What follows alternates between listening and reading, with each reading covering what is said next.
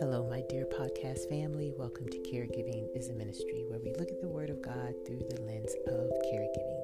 Don't forget to follow me on Facebook at Caregiving is a Ministry, all one word. Today, we're on Promise 30, and that is the promise of healing.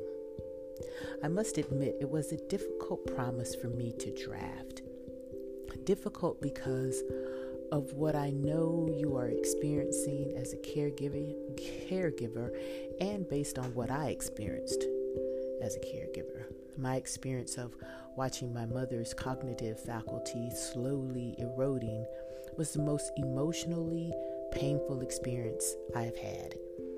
And I questioned God and asked Him to heal her. Scripture does tell us that we have not because we ask not, right? So, why was this this time with my mother different? God chose not to heal her, and I had to be okay with that.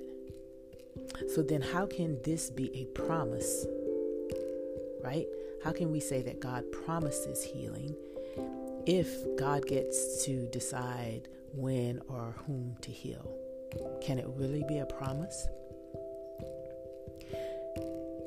That's what we're going to discuss during this episode. And after we go over some upcoming scriptures, we're going to revisit that question. I'm reading from the New American, no, what am I reading from? The New International Version, the NIV. Starting with Isaiah 57 18 through 19. I have seen their ways, but I will heal them.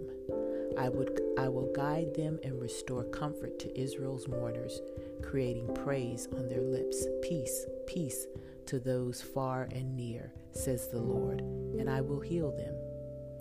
1 Peter 2:24 He himself bore our our sins in his body on the cross so that we might die to sin and live for righteousness. By his wounds you have been healed. Isaiah 53 5. But he was pierced for our transgressions, he was crushed for our iniquities, and punished. The punishment that brought us peace was on him, and by his wounds we are healed. Luke 6 17 through 19. He went down with them and stood on a level place. A large crowd of his disciples were there, and a great number of people from all over Judea from Jerusalem and from the coastal region around Tyre and Sidon, who had come to hear him and be healed of their diseases. Those troubled by impure spirits were cured, and the people all tried to touch him because power was coming from him and healing them all. Mark 5:34 He said to her daughter, "Your faith has healed you. Go in peace and be freed from your suffering." Psalm 32 Lord my God, I called to you for help and you healed me. Psalm 41 3. The Lord sustains them on their sick bed and restores them from their bed of illness. I've read seven different scriptures, all speaking to God's ability to heal. Yet, what is being healed differs. And what we're going to do is we're going to group them. Our first three scriptures address the healing from sin. Can you see it? In Isaiah, he says, and, and Isaiah is speaking of God. I have seen their ways, meaning Israel, but I will heal them. This is God speaking to the children of Israel while they were in captivity. Captivity. He has seen their sin and will heal them of their sin despite what he has seen. This is similar to what 1 Peter says and Isaiah 53 and 5, which give context to why Jesus died on the cross. He bore our sins, and every stripe or lash he was given was a result of our sin, and therefore we are healed from the requirement of the law, and we can now enter into the presence of God that has been extended through Christ by grace. So the healing from sin God promises to heal us from our sin through his Son, Jesus Christ. Those are the first three.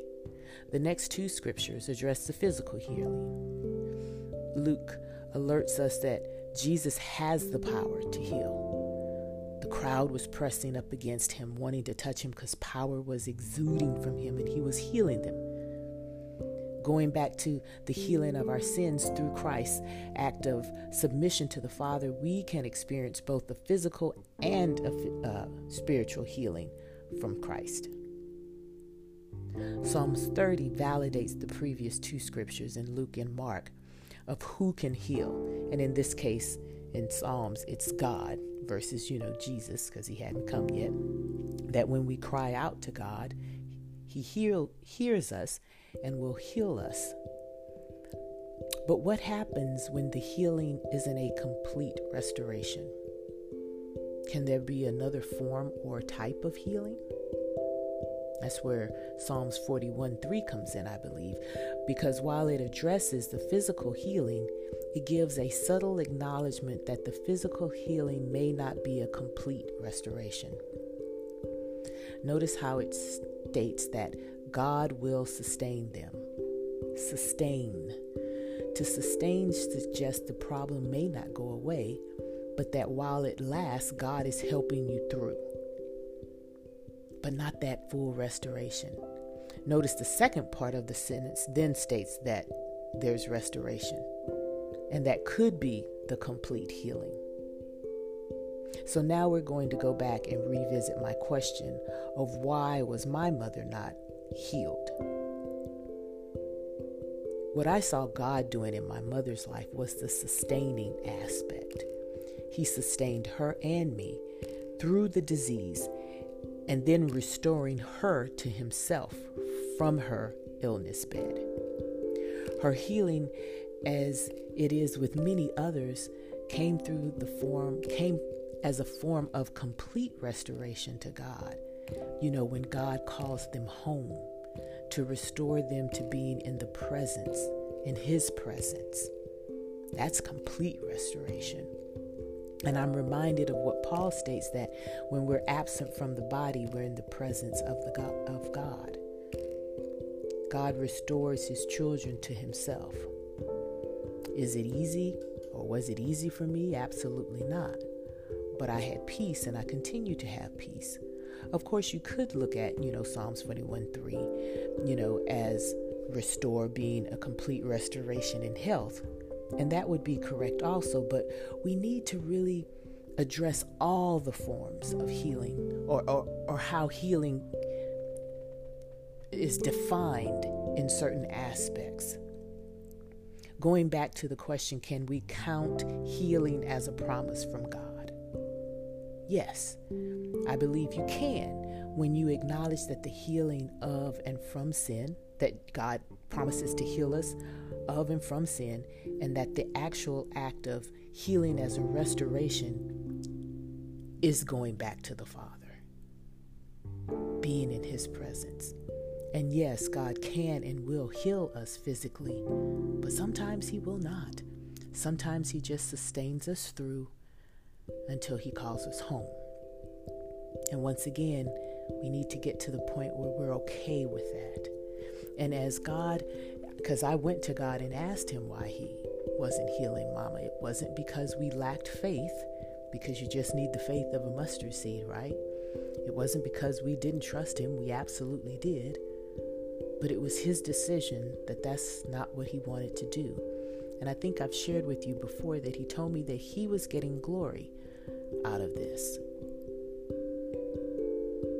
And he has and continues to every time you listen to a podcast, this podcast in particularly. So, the healing promise of God. This is when your faith will be expanded. It will be challenged if God decides to sustain you through your caregiving season versus you know, physically healing your loved one. And so, what I pray is that as your faith is being tested and expanded, that you continue to put your trust in God. Let's pray. We thank you, God, for being who you are holy, mysterious, but always working to bring good things to us. But our minds are filled with the distractions of this world.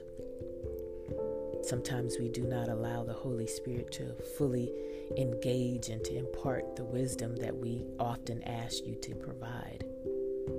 And so sometimes our minds just can't grasp what you're doing or how you're thinking. I don't even think we should try at times. We just need to trust you. And so today, Father, we've learned about your promise of healing. And we thank you for this word because it showed us that healing doesn't always come in the physical aspect, that you first healed us of our sins and reconciled us back to you. You showed us that you can physically heal us of all of our diseases.